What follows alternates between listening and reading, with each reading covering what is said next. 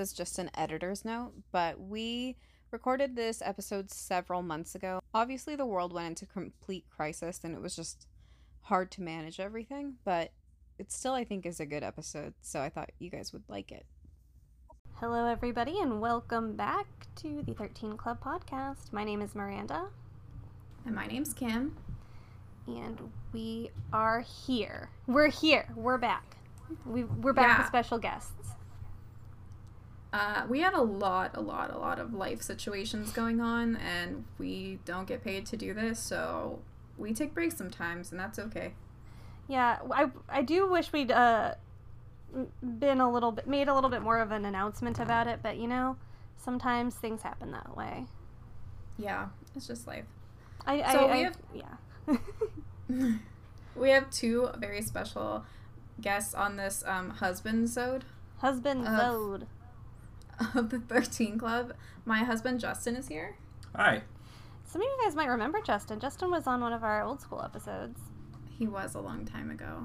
Yes. Yeah, I, th- I talked about stuff. Yeah, you did. And then I, And I have my husband. This is Charles. Hello. and that's it. And that's Goodbye, it. That's all you everyone. I've never been on this, so you wouldn't remember So- me. but you might know him like from social media stuff. It's possible. Um, yeah, If you've ever So- seen a shit post before, that was that probably that may have been you. all of them Yeah. are me. Every shit post ever made attributed to this man. He's had a hand in them. Quite a few. Uh, yeah, I am aware. Um, who wants to go first? Maybe Justin should go first. Do you want me to go first? Yeah. My topic is my topic's the oldest since I got it together for a Halloween episode that uh, it didn't happen. So Yeah, that's my fault. I just didn't feel like doing it, so we didn't do it. Be honest with you. We kind of missed Halloween, so we can. It's still Halloween. yeah, we were all a little bit occupied. Yeah, Yeah. because these two had to go and get married. Guilty. Uh, Charles and I are solely responsible for why you guys didn't get a Halloween episode. Yes, but it was awesome and it was worth it. I would say probably. I mean, I, so far I don't have any regrets.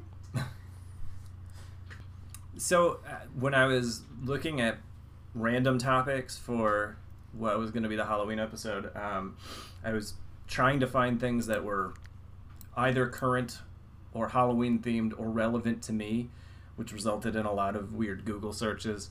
Um, I don't remember what the combination was, but I got to uh, Halloween murder mystery: Who killed the man in the hockey costume?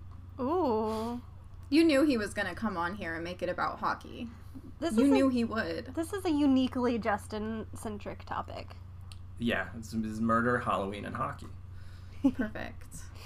Um, but this was a man, uh, Joel Lovelien, who was assaulted in a bar parking lot in Grand Forks, North Dakota, on October 27, 2007. Um, and the man who wrote the article that I found about this for, for NBC News, um, this must have been his favorite assignment ever because he starts out the article a cowboy, a clown, a lion, and a hockey fan walk into a bar. Sounds like the opening of a joke, but the punchline isn't funny. The hockey fan winds up dead in the parking lot outside the bar, and his killer fades away into the night. Um, so basically, what happened was this guy, Joel Lovelien, and his fiance Heather Eastling, and um, like 40 or 50 other people had rented a party bus to go on a Halloween like bar crawl in Grand Forks. Yeah, I don't know anything about North Dakota. I've never been to North Dakota, um, but this article taught me that there are only 53,000 people in North Dakota, but there are more bars per capita than any other state in the entire country. Um, Wait, only 53,000 people yeah, in all of North 53,000 Dakota? people in all of North Dakota. Damn. I did I would not I mean that seems crazy. That those like mid I don't know, it's not midwestern, but the those states there in the middle to the west. Central states. Yeah, I don't know. um, there aren't many people there, uh, like Wyoming, North Dakota, South Dakota. Not a lot. I guess I just underestimated it. yeah, there there's there are not a lot of people there. Um, but yeah, so like forty or fifty people on this party bus going on a bar crawl. Um, the riders included a cowboy, a hunter, a lion, a gangster, and a faux Paris Hilton. Um, this is 2007. That was relevant. I was gonna say. Yeah. Um, Joel was dressed in the bright green jersey of his favorite hockey team, the University of North Dakota's Fighting Sioux. Um, his fiance was dressed as a mechanic. They were hanging out at this bar, um, and as they're loading up to get on the, get on their way to the next bar, uh, Joel says, "Hey, somebody got left. I'm gonna go check on him." And he left the bus, went back into the bar. Then some next person gets on the bus, shouting, "Call 911." Uh, they run outside, and Joel is laying there on the ground with blood all over the concrete um, and unresponsive. Um, so when the police show up, they're trying to take inventory of the scene uh, and what's happened and what people have seen. They got descriptions of a clown, a cowboy, a gangster, a construction worker, uh, and then they all spread out across the city of Grand Forks trying to find these people. Um, and Police Chief John Packett said, if you're going to find the Penguin and the Joker and the rest of them, you got to find them pretty quick. um, so eventually, they settled on the clown, and he was sitting outside crying and shaking. And again, this this writer just had a time with this. The tears of the clown made police suspicious. um, the clown told police he was crying because he'd had a fight with his girlfriend. Uh, but when they pulled him into the station, he lawyered up. They also found the cowboy, but he lied to them and gave him a fake name and a fake birthday and tried to fight him off. They didn't arrest him. Eventually, just let him go. Um, the cowboy apparently did ask an interesting question. He wanted to know if the victim was wearing a green shirt with the initials UND on it, which is University of North Dakota hockey team. Um, so they think the cowboy may have seen what had happened. Um, and they asked all the witnesses to come in. Um, what they said was that uh, two people from the bus got into a fight outside the bar. One was the hunter, and the other was the lion. The lion was apparently just a like yellow hoodie with fringe. Um, Hmm. After the fight, they told the lion he wasn't allowed to get back on the bus. Uh, and then they saw the lion speaking to a guy in a green hockey jersey. That's what the the witnesses had seen. Um, couple days later, a guy, Travis Stay, walked into police headquarters. He'd heard that they were looking for a man in a yellow hoodie who'd been at the bar that Saturday. Um, he told them that a man dressed as a hunter had punched him in the face in the parking lot. Um, he told them that he was the lion and he'd thrown the costume in the trash. They wanted to know why he threw the costume in the trash, and he said it was because the costume was full of blood. Um, which is a little suspicious for a man who was beaten to death in the parking lot. Yeah, just a little. Uh, and he just says that he was innocent and that he the only thing he could remember was that he didn't have anything to do with it. Um, they found the hoodie, they tested the blood, and some of it was Joel Lovelien's blood. Uh, nobody had seen him actually attack Lovelien. Um, but they did see him in the fight with the hunter. Um, but someone said that they may have seen him throw a punch. Um, with the DNA evidence, he was arrested, charged with murder. Um, they offered him a, a 10 year sentence for a guilty plea. Uh, he immediately said no. Um, ultimately, what came about with Stay's con- not like not confession, but turning himself in and getting charged and everything, um, he eventually got off, and the only thing that he would maintain was that he was not guilty, and that the only friend he had in the parking lot that night was the guy in the green hockey sweater. Um, and he thinks that the person that beat him up is the person that also beat Joel Lovelien to death, but he didn't know who it was, and he couldn't remember. Um, he was found not guilty. He was acquitted. Um, he studied law then as a result because he was just like, wow, if it wasn't for lawyers, I would be in jail right now. Uh, so he's a lawyer now, but unfortunately, nobody knows to this day who killed the man in the green hockey sweater. Hmm. But I just thought it was interesting, especially with like the police chief. I mean, nobody could take this thing seriously as they're reporting on it back in 2007 with the police chiefs. You know, if you're going to catch the Joker and the Penguin and all them, you better do it fast. It's like kind of sad in a way because I mean that person deserves to have their like death taken seriously, you know, but like it is at the same time it's very difficult to not be like well the lion and the tin man and the scarecrow but like Yeah. I Yeah. kind I kind of get it like It says that if I'm going to commit a crime, I should dress up everyone I know in a bunch of dumb fucking costumes, and then they won't take us seriously. Yeah, but it has to be on Halloween where everyone else is dressed up in dumb costumes. Yeah. Oh my gosh, not to change the subject, but this is kind of related. And just as an aside, did we ever tell you guys in about uh, a couple years ago we were driving back from a convention.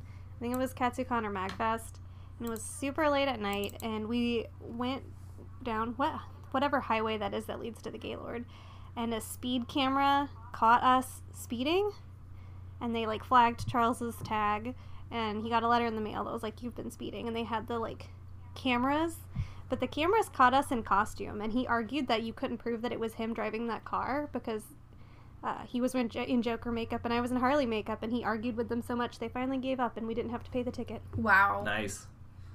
Wow. I don't know if you want me to keep that in the costume. podcast.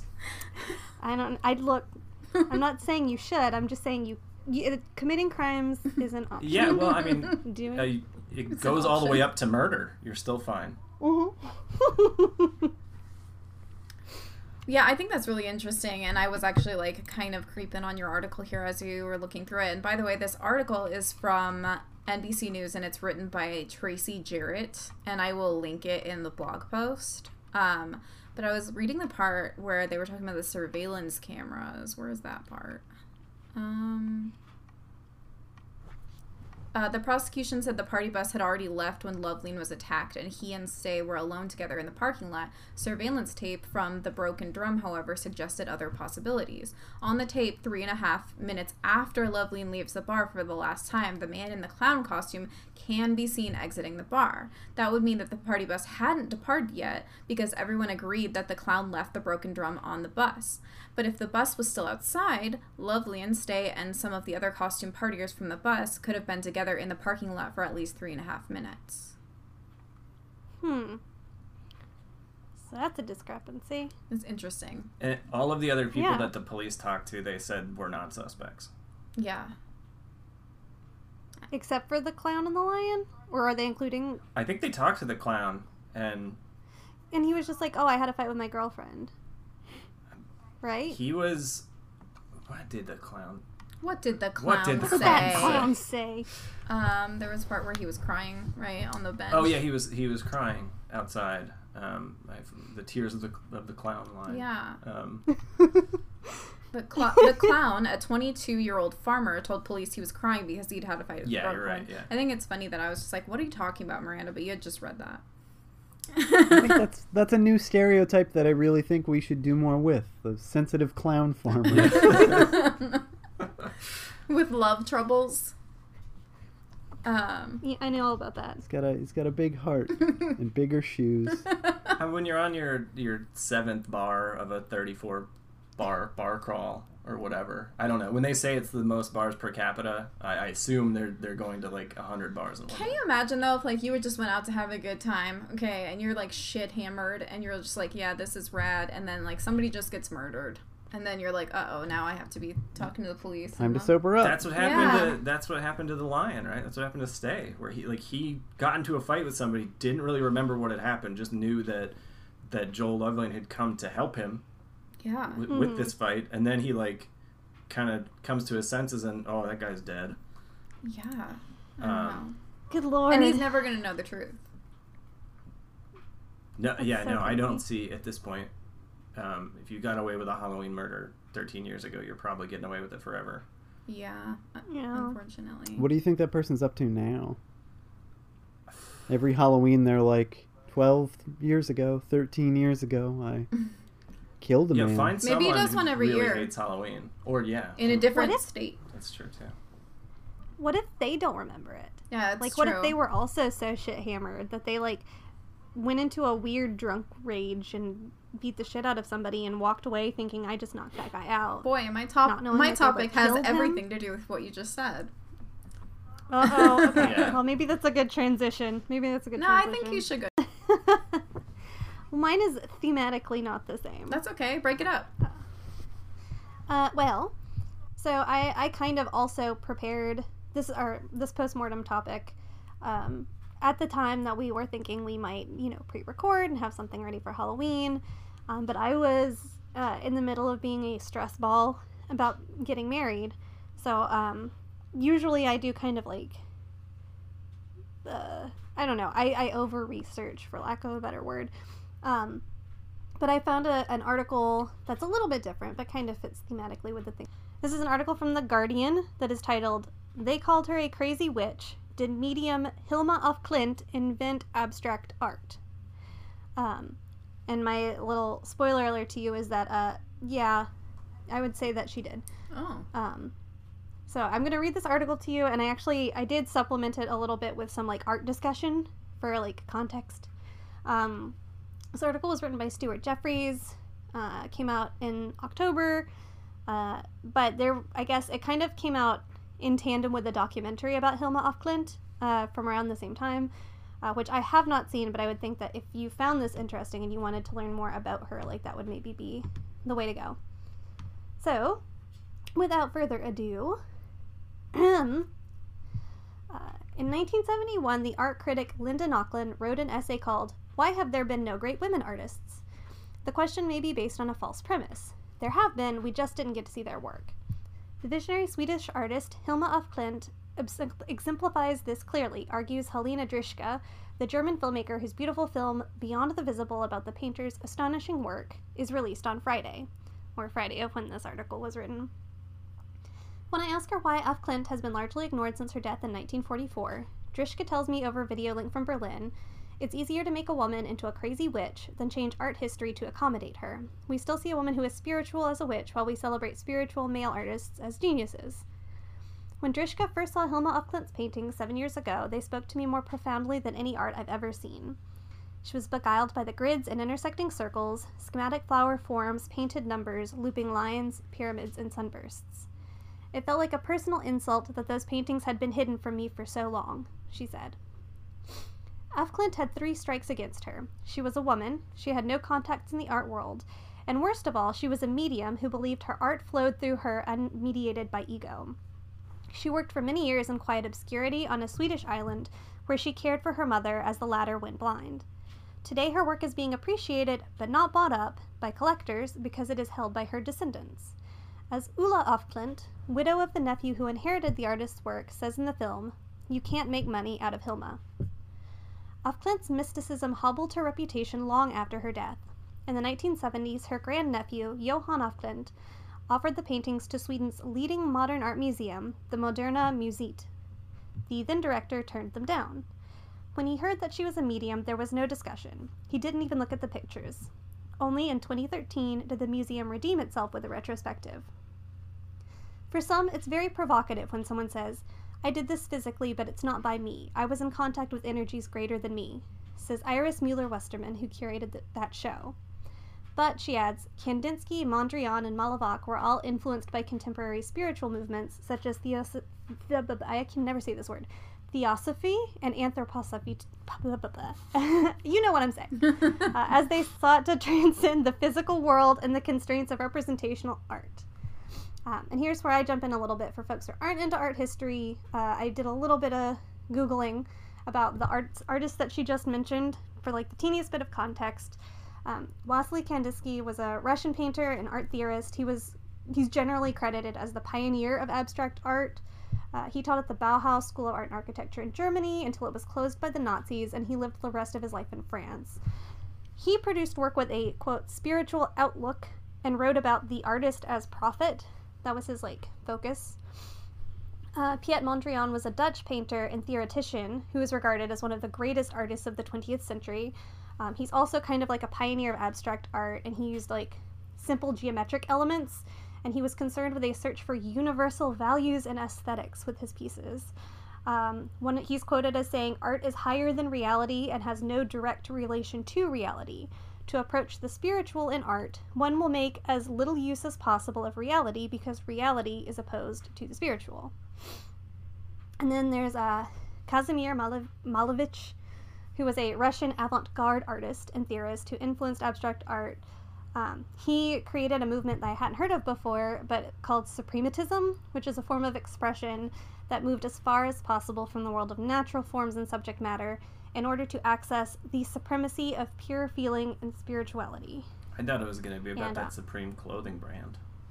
oh my god. That's why the Oreo was so Overpriced. expensive. Painted on a brick. Now, uh, while we're sitting here in Miranda's art history corner, um, theosophy and anthroposophy, blah, blah, blah, uh, the definitions of those briefly.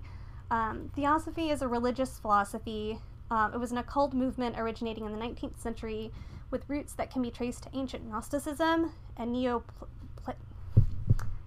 Neoplatonism, the last school of Greek thought. Uh, the term is derived from the Greek theos and Sophia, which is God and wisdom, and it's generally understood to mean divine wisdom. Um, there's an emphasis on mystical experience and a belief that like direct like spiritual reality and direct contact with reality can be established through intuition, meditation, revelation, or like other states that transcend normal human consciousness. Um, the other one that starts with an A that I stumble on every time. It's a human oriented spiritual philosophy that reflects and speaks to the basic, deep spiritual questions of humanity, to our basic artistic needs and the need to relate to the world out of a scientific attitude of mind, and to the need to develop a relation to the world in complete freedom based on like completely individual judgments and decisions. And even that can be kind of broken down into four sub aspects that I won't get into. These are these are really brief, super broad, basic definitions of those two concepts, um, as well as very, very, very abbreviated histories of the artists I mentioned before. So definitely feel free to dig into them a bit. But for the purposes of the discussion we're having here, I think it gives us a sense of context for men who were allowed to be spiritual and explore the spiritual in their art and were really like praised for it as opposed to this woman who was doing kind of the same thing um, but people like basically took a shit all over her. Um, getting back to the original article where i was at before um, it continues. It's striking that many female artists have been mediums but unlike, say, the late British pianist and dinner lady Rosemary Brown, who claimed to have transcribed new works from the beyond by Rachmaninoff, Beethoven, and Liszt, Hilma af Klint was directed not to transcribe new works by dead artists, but by forces from a higher realm. In one notebook, she described how she was inspired. Quote, I registered their magnitude within me. Above the easel, I saw the Jupiter symbol, which shone brightly and persisted for several seconds, brightly. I started the work immediately, proceeding in such a way that the pictures were painted directly through me with great power. When she died, af Klint left more than 1,300 works, which had only been seen by a handful of people. She also left 125 notebooks, in one of which she stipulated that her work should not be publicly displayed until 20 years after her death. The higher ones she was in contact with through seances told af Klint that the world was not yet ready for her works, and maybe they had a point. In 1944, the three great pioneers of abstract art died uh, Wassily Kandinsky, Piet Mondrian, and af Klint. Kandinsky claimed to have created the first abstract painting in 1911, and when in 2012, New York's Museum of Modern Art staged their show Inventing Ab- Abstraction 1910 to 1925, af Klint was not even included as a footnote. And yet, as Frankfurter Allgemeine Zeitung art critic Julia Voss argues in the film, the Swedish artist had the jump on Kandinsky by five years in producing the first abstract painting in 1906. For her film, Dyrschka contracted the MoMA to find out why af Klint had been erased from art history and was told they weren't so sure Hilma af Klint's art worked as abstract art. After all, she hadn't exhibited in her lifetime, so how could one tell? Which is so frustrating. It's like when you see people complaining about job listings that require five plus years of experience in a software program that only existed for like two years, like, oh, how can we know if you're qualified to enter the art classification if you haven't already been classified? Like, Right. Yeah. it's just stupid. Uh, in the film, Dyrschka tries to answer that question by juxtaposing paintings by af Klint with those of famous 20th century male artists. Her Golden Square from 1916 is placed alongside a similar image by Josef Albers from 1971. Her automatic writing doodles from 1896 are pitted against Cy Twombly's 1967 squiggles. They make the rhetorical point strongly. Whatever the men were doing. Klint had probably done it first. Hilma af Klint was born in Stockholm in 1862. Thanks to the family fortune, she was able to study at the Royal Academy in Stockholm, from which she graduated in 1887. She went on to support herself by painting landscapes and portraits, as well as very beautiful botanical works. She joined the Theosophical Society in 1889 and in 1896 established a group of female artists called the Five, who each Friday met to pray, make automatic writing, and attempt to communicate with other worlds through seances. Theosophists believe that all forms of life are part of the same cosmic whole. It was a women's liberation philosophy, argues Voss. It said, sure, you can be priestesses. But af Klint was not just a conduit for occult spirits, she was also attuned to the scientific developments of the day. As Dyrschka argues in her film, the years in which the artist was creatively active was a time in which science was discovering worlds beyond the visible, including subatomic particles and electromagnetic radiation. Af Klint's art involved making the invisible visible, be it that which science disclosed or that which the higher powers commissioned her to depict. But on those Friday meetings, she encountered supernatural beings beyond science's remit. The five claimed to receive messages from other worlds. Af Klint recorded one message in her notebook. Accept, says the angel, that a wonderful energy follows from the heavenly to the earth. The five called these spirit guides high masters and gave them names Amaliel, Ananda, Clemens, Esther, George, and Gregor. In 1904, these high masters called for a temple to be built filled with paintings that the five would make. Only af Klint accepted the strange commission and in November of 1906 set to work on what grew over the next 11 years to be a series of 193 paintings. The philosopher and occultist Rudolf Steiner, whose Anthroposoph- Anthropophobia Society she would join, saw the early paintings in the series in 1908 but was uncomprehending. Strikingly, in the next four years, Klint did little painting but retreated to the obscure island of Munso and Lake Malaren near her family's estate on neighboring Adelso, in part because she was caring for her ailing mother, but also because Steiner's patriarchal dismissal strung. She was treated locally as a crazy witch, says Dyrschka. Locals used to wonder what she did with all the eggs that were delivered to her studio. They were used for her favorite material, tempera, which critics have noted gives her work on paper a luminous quality. In a sense, this retreat from the world was creatively sensible. Surrounded by water and spirits, af Klint worked at the service of her occult beliefs. She had great hopes that Steiner would help her build a temple to house her art on a Swedish island that would glorify his philosophy. In 1932, she wrote to him Should the paintings which I created between 1902 and 1920, some of which you saw for yourself, be destroyed? Or can one do something with them? It sounds like a threat. Happily, she didn't destroy the work, even though nothing came of her dream temple. af Klint did sketch out what the temple should look like. It should be made of alabaster and have an astronomical tower with an internal spiral staircase. Poignantly in her film, Dyrschka juxtaposes this description with images of the Guggenheim in New York, where af Klint's oeuvre was belatedly given the pride of place last year. The skylight and the ramps look like the temple that Hilma af Klint died without seeing realized. True, the 1986 touring exhibition, The Spiritual in Art, Abstract Paintings 1890 to 1985 exhibition at LACMA in Los Angeles, marked the beginning of af Klint's international recognition, but it was the Guggenheim exhibition that more than a century after af Klint arguably invented abstract and painted some of the most beguiling if neglected canvases in art history, really got what she deserved. For science historian Ernest Peter Fischer quoted in the film, it is us, rather than af Klint, who require reviving. We need her vision in our disenchanted age. We know that the universe is made up of 95% dark matter, but the strange thing is nobody ever gets excited about this. I think our world, world has become blurred, stupid, dulled, unless someone out there, somewhere out there, there's a Hilma af Klint painting in it all, so a hundred years we will see what we've missed. In 1900, we still knew how to marvel. Today, we sit in front of our iPhones and media and are bored. Hilma af Klint's paintings just maybe give us the opportunity to escape the everyday and marvel anew. How y'all think I'm viewing her paintings? Come on. Yeah. It's a real boomer boomer comment. Just there, at but, the end. know. Apart from the phone's bad at the end there, yeah. I Yeah. Is, is, How do I swipe the art?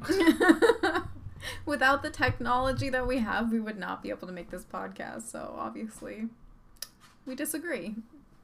what? So, what was like the thing that I'm, I'm struggling the most to wrap my head around? Uh, with regards to abstract art, like the idea that abstract art has a definitive beginning point mm-hmm. strikes me as like a wild idea. It's like a categorization of something that cannot be categorized unless for You the would- sake of categorization, right? Like That's kind of how I view it. It's been many a years since I took an art class or an art history class, but it basically, in my opinion, it basically comes down to our need to classify everything into like a period or a style or a genre or a technique. But what do I know? well, we know she did it first. That's what we know. That's all that matters. Yeah. We know that she did She's it not- first was pretty under the classification by which we are calling them abstract. Um, but obviously, there have been so many, so many, so many documented other works of art that date farther back than we can count that could be considered abstract. But that was really Cave interesting. paintings and Yeah, I honestly was thinking You know. that. Like, can, here's the great hunt and here's the biggest animal I've ever killed and here's just how I was feeling that day. That one's not really a picture of anything. just a squiggle, and that'd be like, "Oh, Yeah. compare." that was really interesting, got, and I think that you brought something that's like a little bit different from what we usually talk about, and I appreciate that. I just was really captivated by her story.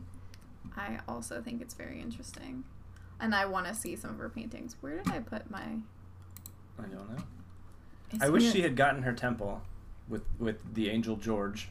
Yeah, I know. I wonder how George is doing. How's he doing? Surviving. I he's an angel, so in, in theory he's just fine. I don't know. Ask Supernatural about George that. is George is the angel in all those like whenever you see somebody does a TikTok where it's like one person pretending to be God and one person pretending to be an angel and God's like did hey angel did you tell them to do blank today and the angel always has like a hilarious misunderstanding Mm, is that George? like that's got to be George Okay. So my topic is something that actually I think everybody has already like heard about briefly, um, but there was it was more complicated than I initially thought, and the basic title of it.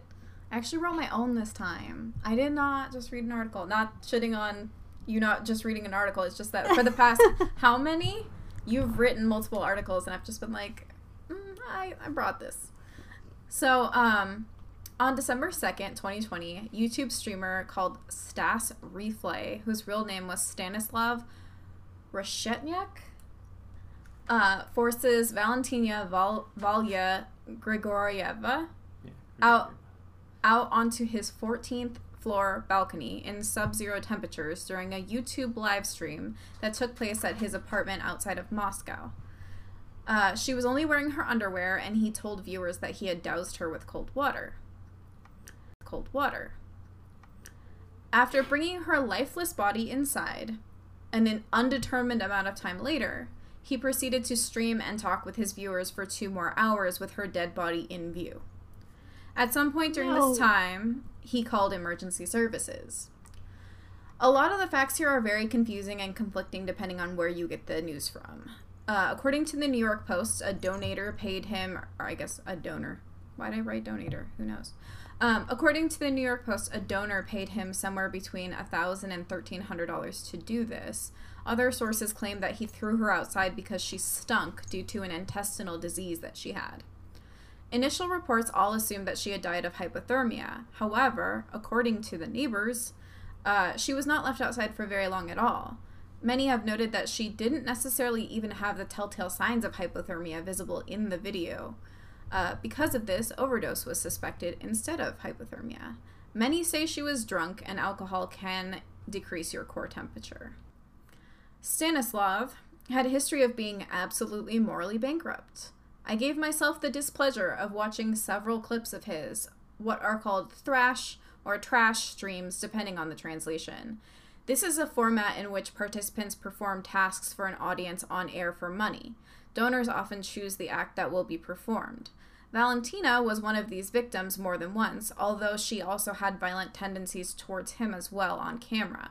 There are recordings of her pulling a knife on him, as well as burning clothes on their bed. His victims all seem to be homeless, disabled, or female. In the videos, he beats them, pepper sprays them, forces them to drink cooking oil, and in one case I saw, had someone tattoo the names of donors on them. This is how he made his money. Several videos have survived on social networks in which the blogger mocks Valentina. In one of them, he sprays pepper spray in her face. She falls to the floor and screams. He then calm- calmly returns to the computer screen. As you can imagine, he had a truly wonderful audience. Once it was clear that Valentina was dead, one of his mods, who uses the handle Enotic, told him not to call the authorities and gave him advice on how to cover up her death. One donor sent the lovely message of, fuck her while she's still warm. This will be the best way to say goodbye, along with his donation. As I researched this, the autopsy result- results did come in. Valentina had a traumatic brain injury along with a subdural hematoma, which is bleeding of the brain, and multiple bruises. According to the Pledge Times, the examination showed that there were traces of methadone, amphetamine, and cannabis in the blood of the deceased. According to preliminary data, the cause of Grigorieva's death was cardiac arrest from poisoning, and hypothermia was an aggravating factor. Many sources had previously reported that she was pregnant, but this has not been confirmed. Reeflay himself also had methadone and alcohol in his body. On the night of December 2nd, Valentina took part in a thrash stream. According to tellerreport.com, during the stream, Reeflay and Grigorieva had a falling out and he interrupted the broadcast and then returned to the network alone. He told his streamers, I had a fight with her before. Bream shocked her. Which the term bream, I saw it a bunch of times when I was looking at Russian uh, streamers that do this particular thing, and it seems to mean like to beat the shit out of someone, like B R E A M. I don't know. It's new. It's not even on Urban Urban Dictionary, but I saw several Weird. of them talk use that word. Um, Hmm. she he's he said she said uh, Stasian, which is like Jan using is kind of like an affectionate or like familiar. Um, Stasian, I'm cold, brother. Can I go? Uh, can I go back? I say no. Why did I say that? Reeflay then asked to inform his mother about what happened in order to say goodbye to her. When asked why he didn't ask a neighbor for help, in the video when he drags her body in and says he doesn't feel a pulse, someone in chat asks him why doesn't he go and seek help from the neighbors, which he replies, They're all at work. What could they do? But clearly someone was home since at least one person reported to the media and or police that she was out, she was not outside for a very long time. On December 2nd, he was released after questioning investigators about his girlfriend's death. Um, the Investigative Committee of Russia, the TFR, decided to take the materials of the inspection from the Ministry of Internal Affairs in connection with the death of the young woman. I believe he is currently in custody, but I've had trouble finding exact information on that, and I'll update you guys later to tell you how he fares in Russia's legal system. Uh, unfortunately, he's not the only Russian streamer with these sort of a- antics. Andre Burim uh, smashed the face of Elena Efremova on stream during a party back in October. She survived, but the images of the aftermath are quite gruesome. Uh, in a similar a similar situation happened at the end of last year. Then streamer Andrei Yashin from Chelyabinsk uh, beat his 54 year old mother with whom he was broadcasting on the air. Okay. Um, in order to keep these streams from being blocked or deleted immediately, they often do nothing for many hours, varying the amount of time before beginning to abuse a victim. I have links to more examples that I'll post on the blog if any of you feel like suffering further. Yikes. Yeah, it's pretty It's a mega gross. Yikes. Russian trash streams or thrash streams, whatever you want to call them. It's a whole mean, they thing. sound pretty trash. It's a whole thing, and I watched a lot of them. And the video of her is is is available in certain places.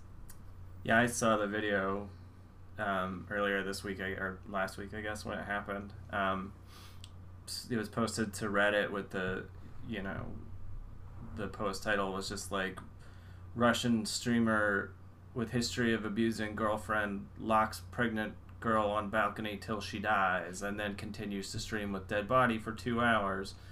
Um, Which is kind of true. kind of true. Yeah. Um, but there was a Russian in the thread, or someone who professed to be Russian in the thread, who was just like, I know these two. They do these streams all the time. They abuse each other, and they're both drug addicts. And this is an overdose. It's pretty clear. Read a read an actual article. Read it. Um, The problem is that most of those articles are Russian, and I actually was able to find some translations, which is why some of the like trash versus thrash and bream like really totally understand that, but it's what I was able to get my hands on. Well, that's grim. Yeah, you're welcome. let's all go to Russia. yeah. No thanks. So do you guys have any like my dog's just gonna bark. Sorry. The the podcast knows her well. Um do you guys have any like spooky media or anything that you guys have watched or read lately? Um, I finished my annual reread of Night Film, which I like oh, to I read love that book. in the fall. Yeah.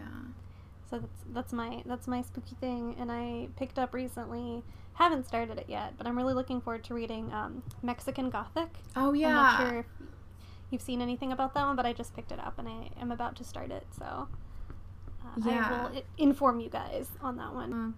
Um we watched a pretty good movie yesterday. Possessor. Possessor. Yeah. It's by Brandon Cronenberg. Brandon Cronenberg, David Cronenberg's son. Oh, I yeah, I heard that was.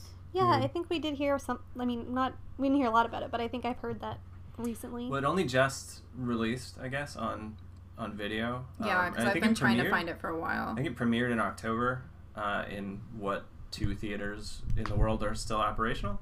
Um, but it was really, really good if you are into weird body horror, um, technology bad type stuff, um, Cronenbergian stuff, you might say. Yeah.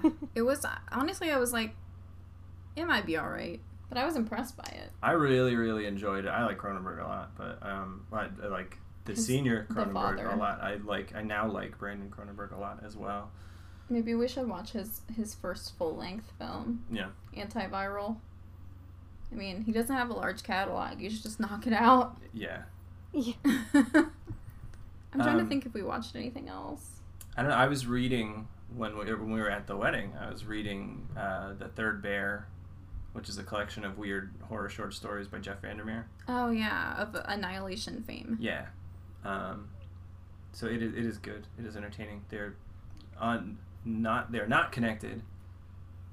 Standalone short stories, uh, collected but not connected, um, in a anthology called The Third Bear. Are they all like science fiction, or does he do different no, types of horror? no. The uh, so the the Third Bear is a is a fantasy, um, like a sort of medieval-ish fantasy. It's not. There's no science fiction but it's spooky. to it at all. Yeah, it's weird and it's and horrible and gruesome. Oh, okay, cool. Um, I'm the, there. The, the titular story, the third bear.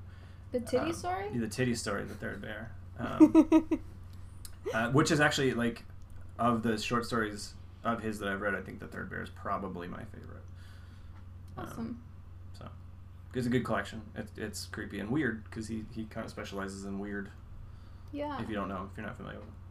Oh, I also have a podcast recommendation. Um, I came across this podcast called Let's Talk About Sects, like S E C T S, and I immediately shared it with Miranda. Now we're both listening to it, and I think Charles, you've listened to some as well. Yep. Oh, he's Uh, been forced to. do, do you like it at all, Charles? Yeah, it's good. Mm-hmm. I we we listen to podcasts as we're going to sleep, um, and that doesn't at all create fucking bizarre uh, dreams or um, memories of what happened as you fell asleep. So um, no, it's been good.